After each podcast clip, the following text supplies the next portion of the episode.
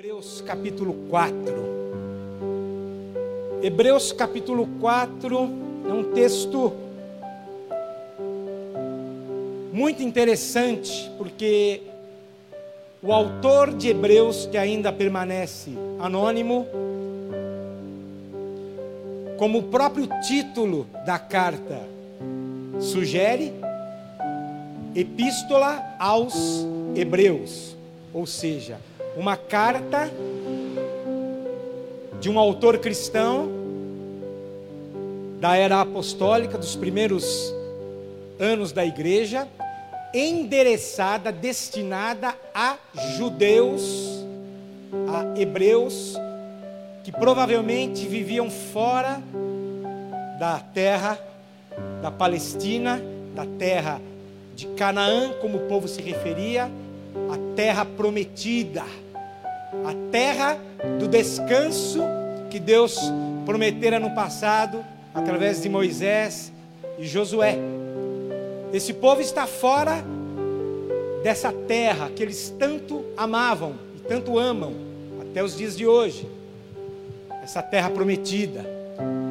Eram judeus convertidos ao cristianismo, portanto, eram cristãos mas que tinham toda uma herança judaica. E a carta aos Hebreus, ela é rica em citações, em contextualizações no Antigo Testamento. Alguns teólogos dizem que a carta aos Hebreus é o livro de Levítico do Novo Testamento, porque o livro de Levítico é o livro que estabelece todo o sistema cerimonial, religioso, de adoração do judeu na antiga aliança. E Hebreus ele reflete isso, claro, trazendo sempre um tema fundamental: a superioridade de Cristo como a nova aliança de Deus em relação à antiga, a superioridade de Cristo a Moisés a superioridade do sacrifício de Cristo aos sacrifícios do Antigo Testamento. Esse é o tema de Hebreus. Mas aqui no capítulo 4, o autor ele faz um retrato do povo naquela condição de escravidão no Egito, ansiando por um libertador.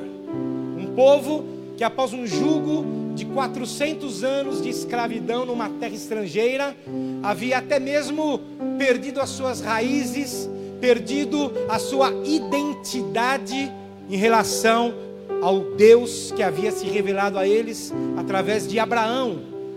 Isso remonta a Abraão. Mas aquele povo se encontra numa situação desesperadora. E nessa situação, Deus traz uma promessa. Uma promessa de um descanso. Você pode dizer aí com você mesmo: há um descanso para mim em Deus. Há um descanso, há um repouso, há um lugar seguro de repouso para o povo de Deus. Hebreus capítulo 4 começa assim. E já começa com uma advertência: temamos Tenhamos temor, reverência. Temamos, portanto, que sendo-nos deixada a promessa de entrar no descanso de Deus, suceda parecer que algum de vós tenha falhado.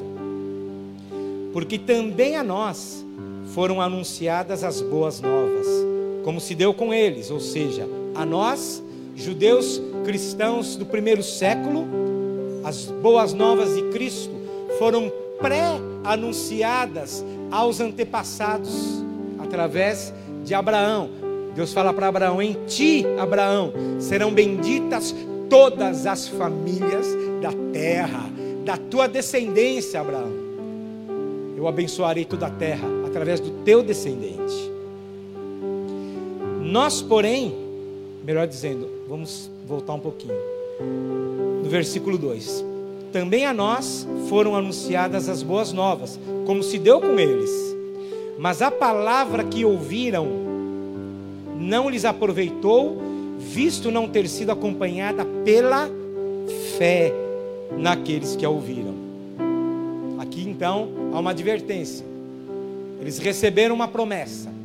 Essa promessa continua válida nos tempos apostólicos, continua válida nos nossos dias, mas ela precisa ser acompanhada pela fé. Nós, porém, que cremos, ou seja, muitos daqueles hebreus no passado não creram. Ele está dizendo: Nós, porém, que cremos, e aqui o verbo ele se refere ao passado. Nós que um dia cremos, nós que um dia aceitamos o Senhor Jesus, nós que um dia entregamos a nossa vida a Ele, confiando nele de todo o nosso coração, nós que cremos, tempo passado, entramos, tempo presente, no descanso conforme Deus tem dito. E olha a advertência de Deus aos antepassados: Assim jurei na minha ira, não entrarão no meu descanso. Assim como há uma promessa bendita de entrar no descanso de Deus para aqueles que creem, há também uma advertência de Deus que não entrarão no meu descanso, porque eles foram incrédulos, porque eles foram desobedientes. Embora certamente as obras estivessem concluídas desde a fundação do mundo, versículo 4: Porque em certo lugar assim disse no tocante ao sétimo dia: Descansou Deus no sétimo dia de todas as obras que fizera. E novamente no mesmo lugar, aqui é uma referência ao Salmo 95 quando Deus disse que aquele povo não iria entrar no descanso. Não entrarão no meu descanso. Versículo 6. Visto, portanto, que resta entrarem alguns nele, e que por causa da desobediência não entraram aqueles aos quais anteriormente foram anunciadas as boas novas, novamente ele traz esse tema.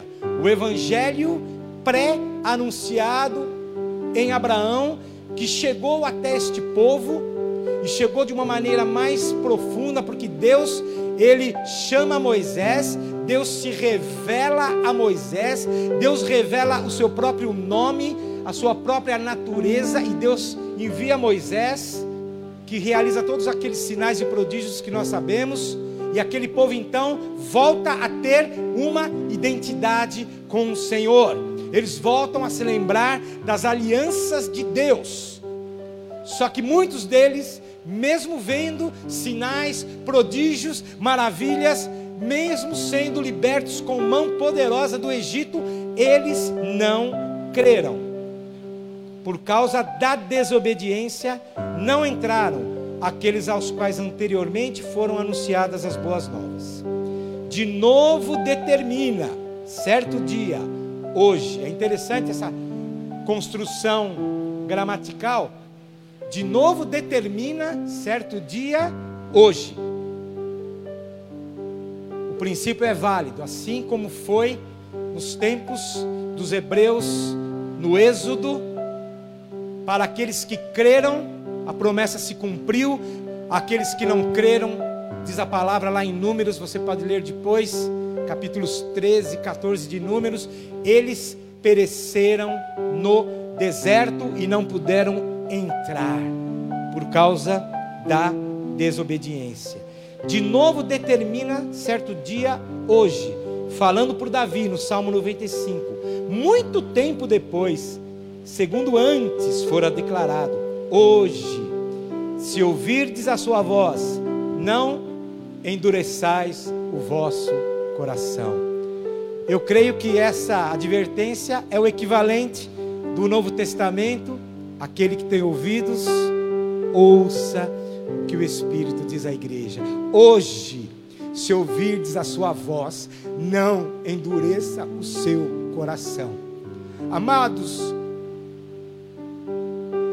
é, existe uma discussão a respeito de qual é o pecado imperdoável, aquele pecado para o qual não há mais nada a ser feito, e se criam teologias a respeito disso, mas a resposta é muito simples. O único pecado que te impede de receber as bênçãos de Deus é o pecado da incredulidade. Eu não estou aqui fazendo uma apologia a uma espécie de, de libertinagem. Ah, se eu pecar, tem um advogado junto ao Pai.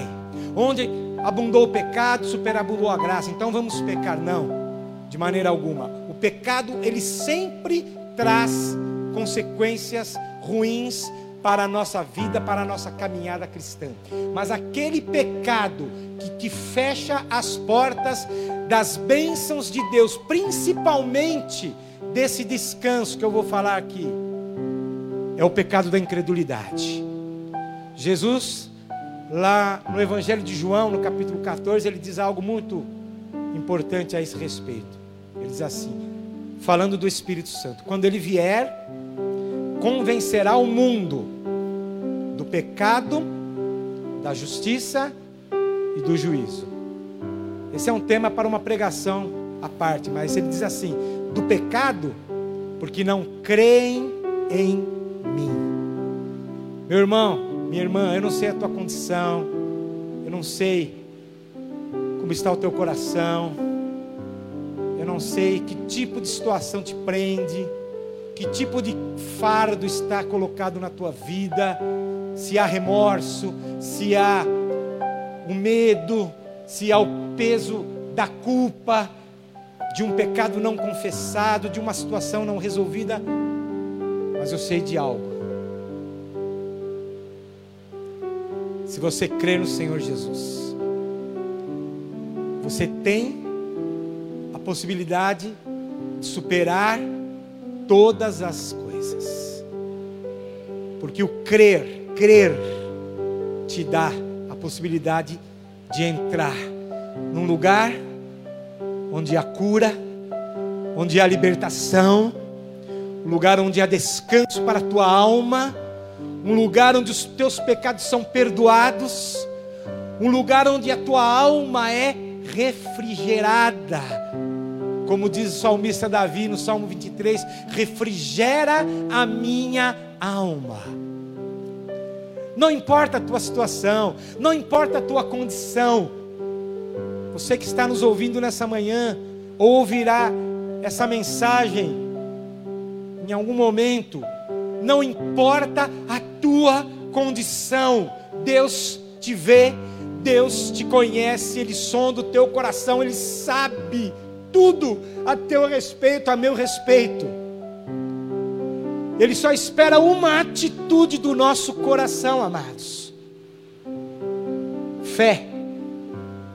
Uma fé inabalável, uma fé firmemente fundamentada na promessa de um Deus que não falha, que nunca falhou, que jamais falhará. Eu sou o Senhor eu, o Senhor, não mudo, nenhuma promessa falhou. De todas as palavras que o Senhor falou à casa de Israel, sim, nós somos o Israel espiritual de Deus, nenhuma palavra falhou, todas se cumpriram, porque o Senhor é fiel. Ainda que nós muitas vezes sejamos infiéis, falhemos, fracassemos, e a falha, o fracasso, o pecado nos coloca muitas vezes debaixo de um fardo pesado, mas Deus está dizendo: Eu sou fiel.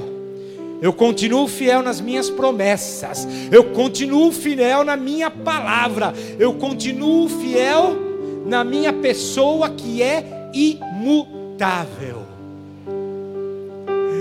Esse é o Deus que nós cremos, amados. Esse é o Deus que nós conhecemos desta palavra. Um Deus que não muda. O Deus que se revelou como El Shaddai.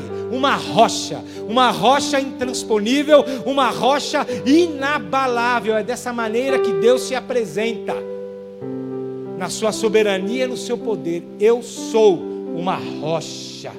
Então hoje, se nós ouvimos a voz do Senhor não endureçamos o nosso coração. Aquele que tem ouvidos, ouça o que o Espírito diz à igreja. Versículo 8 aqui do nosso texto. Ora, se Josué lhes houvesse dado descanso, não falaria posteriormente a respeito de outro dia. E o versículo 9, que é a chave desse texto. Portanto, resta um repouso para o povo de Deus. Porque aquele que entrou no descanso de Deus, também ele mesmo descansou das suas obras como Deus das suas. O texto ele é muito interessante, amados, porque do versículo 1 ao 8, a palavra descanso, ou a palavra grega, que é traduzida por descanso na nossa língua portuguesa, aparece sete vezes. E ela é a tradução de uma palavra grega que significa é catapauses. A palavra é até bem sugestiva. Ela significa exatamente isso: uma pausa, uma folga, um período de descanso ou de interrupção de uma atividade. Ela significa também um lugar, um lugar de descanso, porque Todos nós que trabalhamos dia a dia, não adianta você querer descansar lá no seu local de trabalho. Você, você consegue descansar onde você trabalha? No máximo, talvez tirar ali um, um cochilo, né? Se o seu chefe lhe permitir. Não dá para descansar onde é o nosso local de trabalho. Você precisa de um lugar. Seja o seu quarto, seja uma área acima, um quartinho, seja onde for, é um lugar de descanso. Essa palavra descanso aparece sete vezes. Mas esse descanso é um descanso que ele já tem hora marcada para terminar. É o descanso do labor, do trabalho, da atividade humana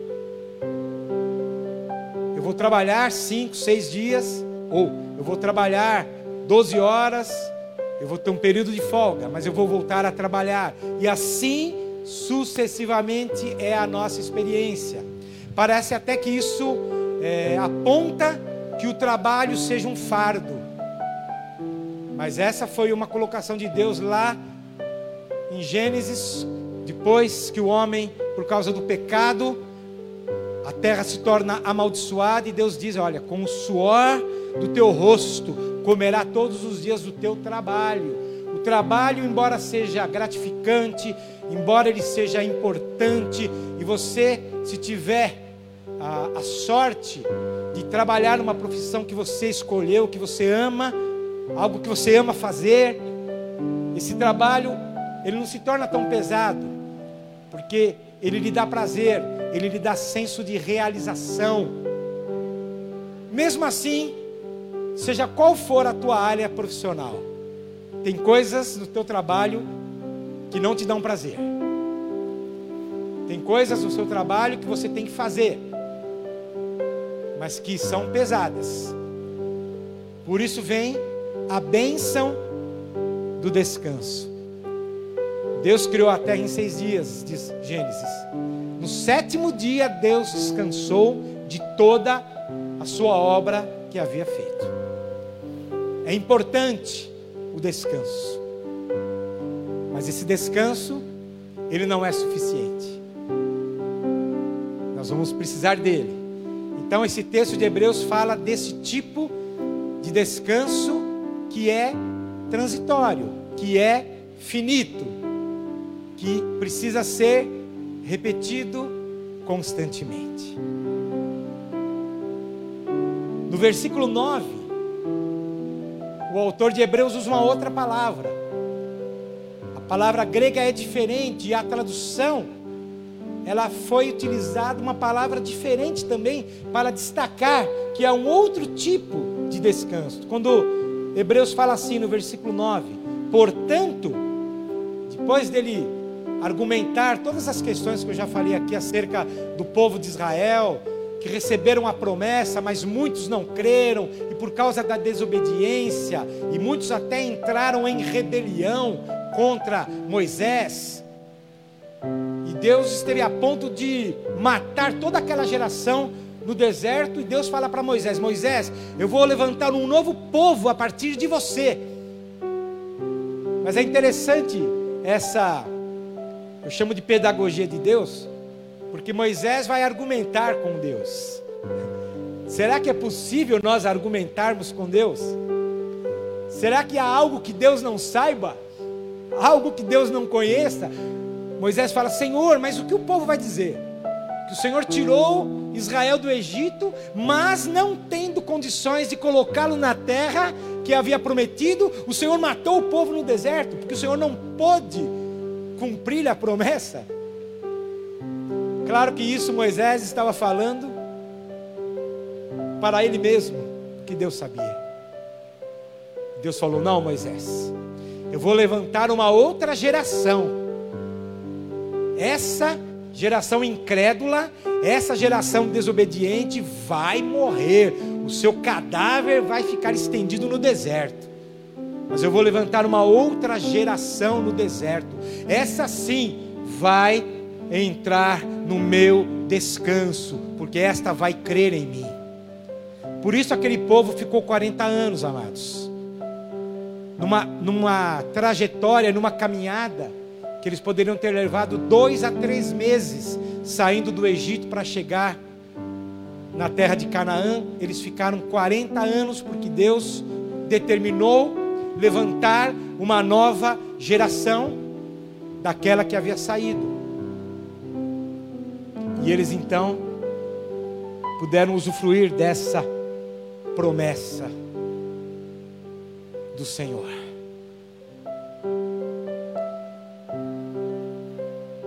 E quando ele fala, há um lugar de repouso, resta um repouso para o povo de Deus, ele usa uma outra palavra. Eu vou deixar isso para o fim. Então, esse texto de Hebreus ele traz dois tipos de descanso: o descanso das atividades humanas e de tudo aquilo que o mundo nos coloca de cargas, de fardos, de pesos. O descanso de Deus, que é este do versículo 9. E no contexto, nós podemos entender que há um terceiro tipo de descanso que nós podemos chamar o descanso da salvação. Apocalipse é o livro do epílogo, do encerramento da história. A história da igreja, a história da salvação, o plano de redenção se complementam e Apocalipse traz este final glorioso da história, da humanidade redimida, de um planeta restaurado e de uma eternidade na presença de Deus. Lá no capítulo 14, no versículo 13 de Apocalipse, João, ele diz assim: Ouvi uma voz do céu, dizendo, esse modo como o Apocalipse foi produzido é tremendo, é maravilhoso. A revelação é dada através de um anjo a João, e João ele ouve, João ele tem visões e ele escreve. E ele ouve a voz e ele escreve. E o que ele escreve é o seguinte: Bem-aventurados, diz o Espírito, bem-aventurados os que desde agora morrem no Senhor. Assim diz o Espírito, porque descansarão de todas as suas fadigas. Esse é o descanso da salvação, amados. E o Senhor está dizendo: bem-aventurados os que morrem no Senhor. Se vivemos, para o Senhor vivemos. Se morremos, para o Senhor morremos. Quer vivamos, quer morramos, diz Paulo aos Romanos, somos do Senhor. Eu acho que nós nunca vivenciamos a realidade da morte como agora, nesses praticamente um ano onde vivemos essa pandemia da Covid-19. E é interessante, eu meditava sobre essa questão ao preparar essa mensagem em relação à palavra descanso.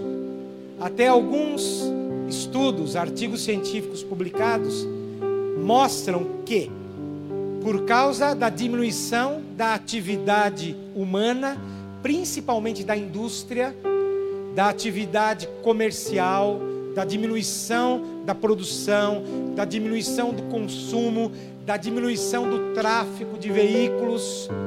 O que, que aconteceu? O planeta Terra parece que está vivendo um período de descanso.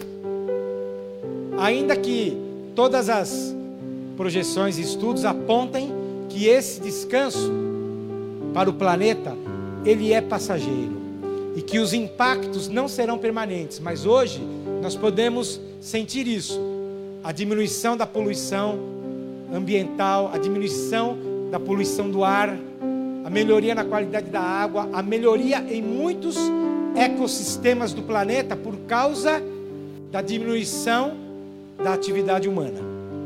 Mas, em paralelo, o que está acontecendo com a humanidade?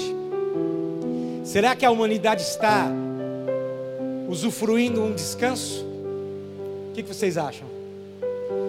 Será que as pessoas estão, assim como as quarentenas, os isolamentos, os lockdowns é, propõem, né? Será que as pessoas estão em casa, tranquilas, tirando um período de descanso, um período sabático?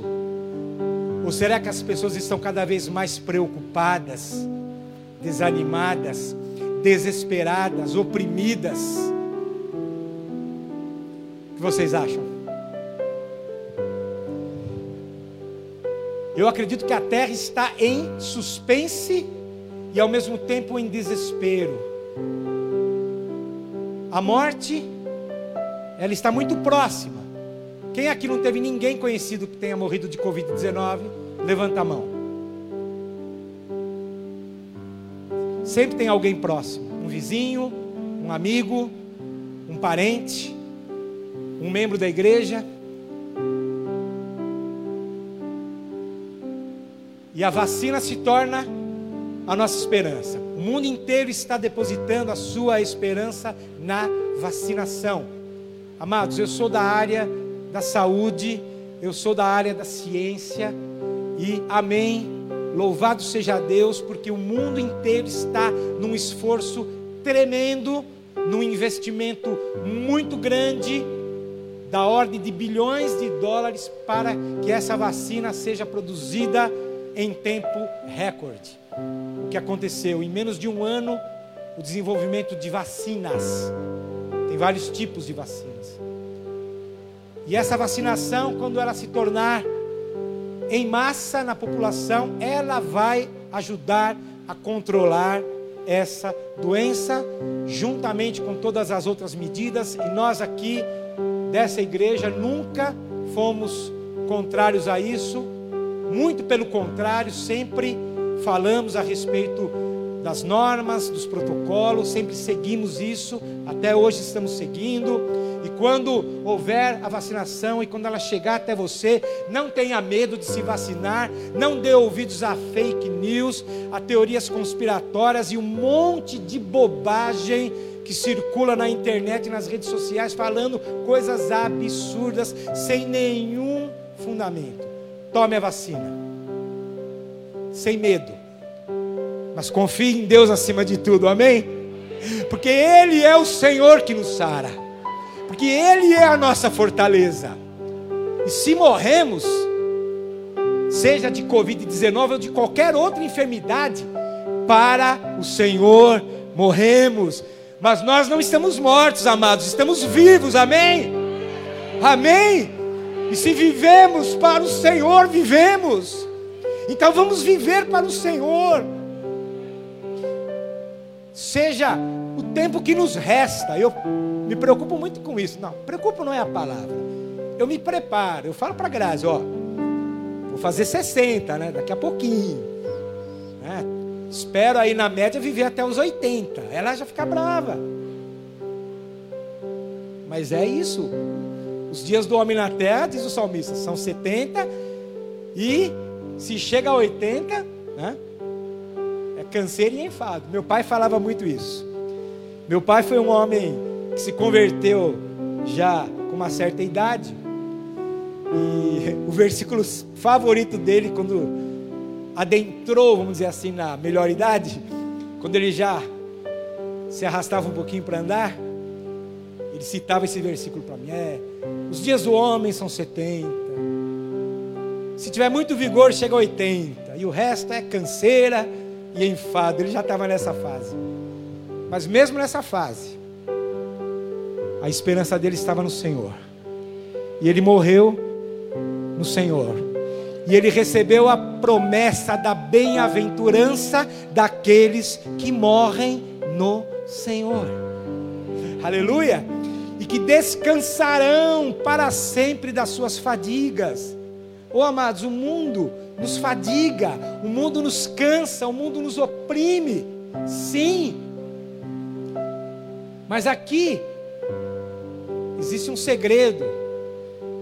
Quando Hebreus fala, o autor de Hebreus fala, no versículo 9, portanto, ele está fazendo uma conclusão desse texto, ele está concluindo, ele está finalizando. Olha, não importa tudo que aconteceu, mas se você guardou o seu coração em Deus, se você guardou a palavra no teu coração, se você creu de todo o teu coração, se você confiou no Senhor, se você viveu a sua vida para o Senhor, não importam as circunstâncias, as crises, as adversidades, a doença, a enfermidade que te atingiu, a crise financeira, não importa, se você viveu para o Senhor, Ele diz assim: resta um repouso para você.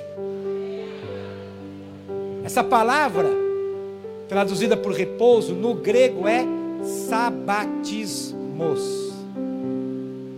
Essa palavra grega no português é sábado ou aquilo que se refere ao sábado, sabático, sabatista e assim por diante. E ela vem do hebraico. Essa palavra grega, ela se origina do hebraico Shabat. Foi a palavra que Deus usou para se referir ao seu próprio descanso. Quando o autor Moisés, o autor de Gênesis, diz: Deus, no sétimo dia, descansou de todas as suas obras que havia feito.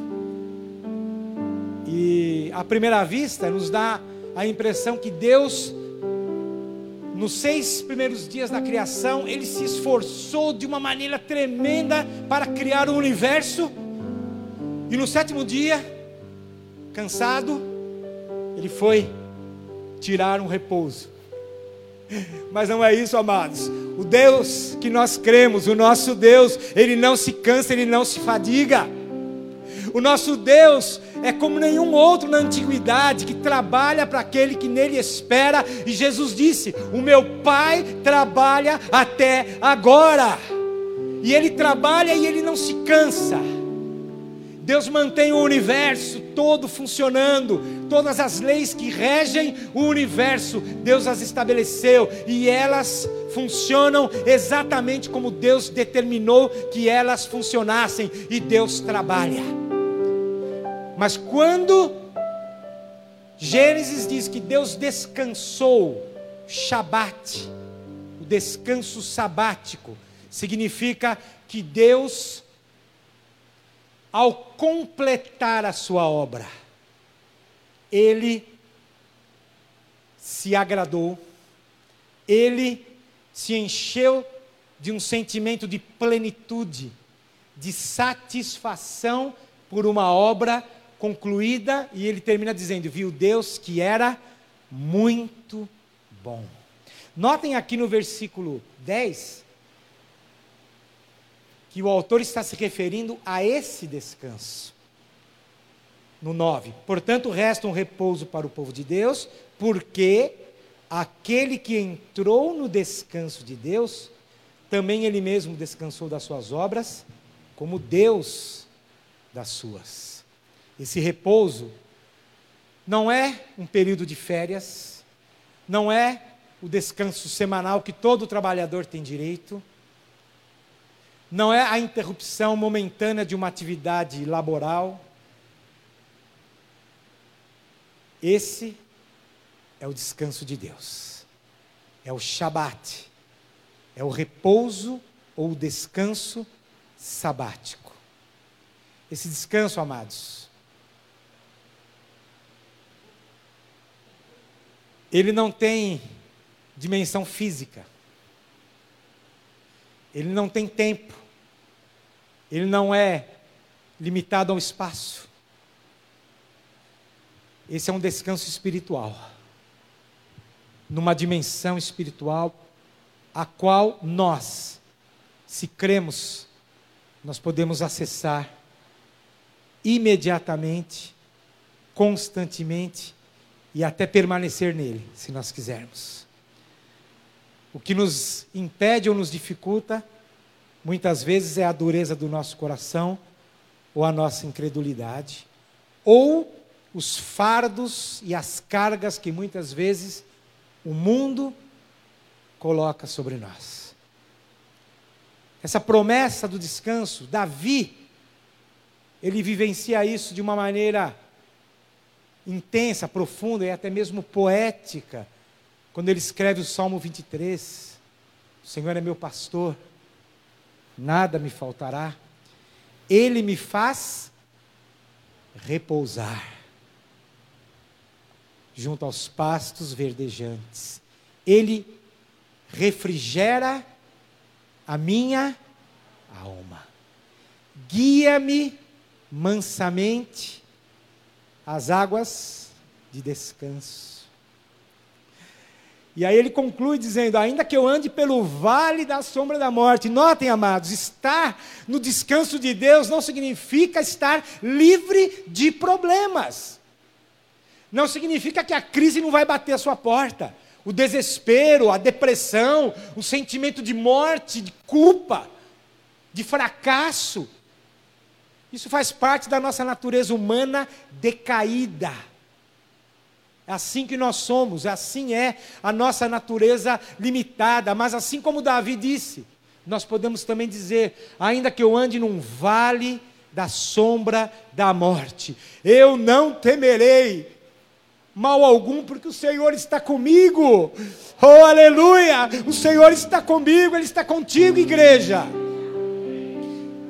Eu queria que os músicos viessem à frente já para nós, nós encerrarmos cantando novamente. Mas eu quero encerrar a palavra dizendo isso. Mesmo que você esteja num vale de morte, de treva, de desesperança, de escuridão, de desespero.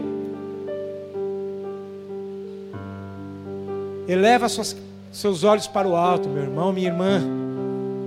Ainda que eu ande pelo vale da sombra da morte, eu não temerei mal algum. O Senhor está comigo. A sua vara, o seu cajado me consolam.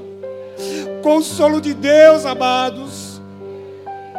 Muitos séculos depois, Jesus ele eu creio que ele se referiu a esse descanso, ao qual Davi também se referiu no Salmo 23. Ele disse assim: essa passagem de Jesus pode ser chamada, intitulada de o convite irresistível. Não resista ao convite de Deus. Jesus diz: Vinde a mim, venham a mim, todos que estão cansados, sobrecarregados se você está ouvindo esse convite, venha. Não precisa ser aqui na frente, não, mas pode se levantar. Venham a mim, todos, todos que estão cansados, sobrecarregados, e eu vos aliviarei. Tomai sobre vós, tomem sobre vocês o meu jugo, e aprendam de mim, diz Jesus, Eu sou manso, eu sou humilde de coração e vocês vão achar descanso. O descanso superior que o autor de Hebreus dizia é o descanso em Cristo. Todos que quiserem usufruir esse descanso, se coloque de pé. Entrega para o Senhor tudo que tem te trazido desespero, amargura, ressentimento, medo, ódio, depressão, remorso, não importa o que seja. Ah, deposita aos pés do Senhor, meu irmão, minha irmã. Lance sobre Ele toda a sua ansiedade, Ele tem cuidado de vós. Aceita o convite do Senhor, venha, venha a mim, venha a mim, porque eu vou te aliviar. Aleluia. Venha para esse lugar.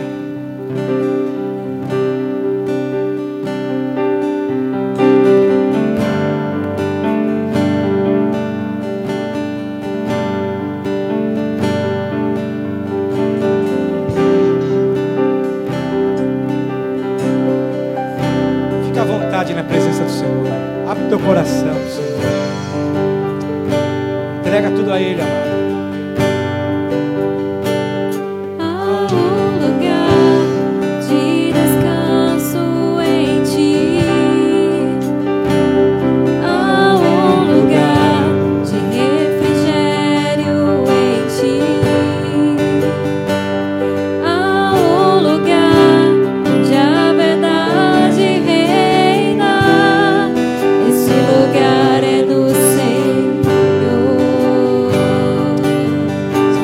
Suas mãos.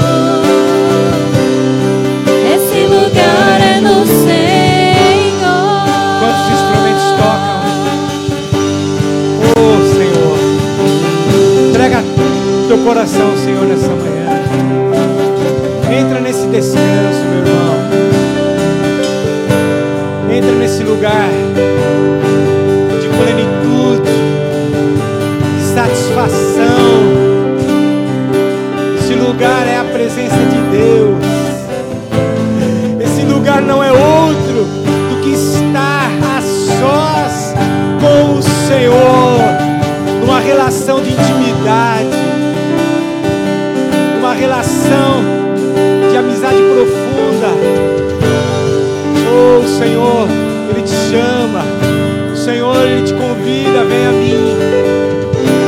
Vem a mim, você que está cansado, você que está oprimido, você que está sobrecarregado. Vem, porque há um lugar de descanso. Vem, recebe o meu descanso, recebe a minha paz, recebe a minha alegria, recebe, recebe a minha água purificadora, recebe o meu perdão, recebe a minha salvação, recebe a minha bênção, seja abençoado, seja bem-aventurado na minha presença. Este lugar, este lugar é do Senhor. Esse lugar é do Senhor. Esse lugar é do Senhor. Esse lugar é do Senhor. Só as vozes, esse lugar. Esse lugar é do Senhor. Você está nesse lugar, meu irmão, minha irmã. Você entrou nesse lugar de descanso, meu amado, minha amada. Continue nesse lugar. Não saia dele jamais, não se aparte dele.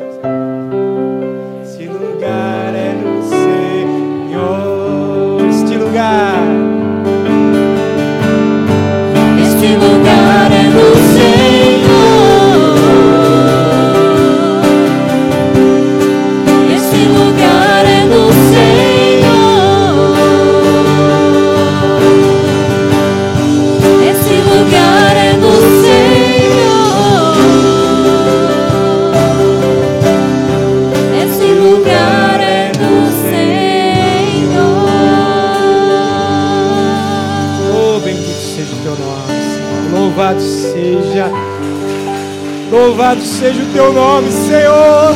Ah, Pai, obrigado, Senhor. Obrigado, Jesus. Oh, porque o Senhor prometeu.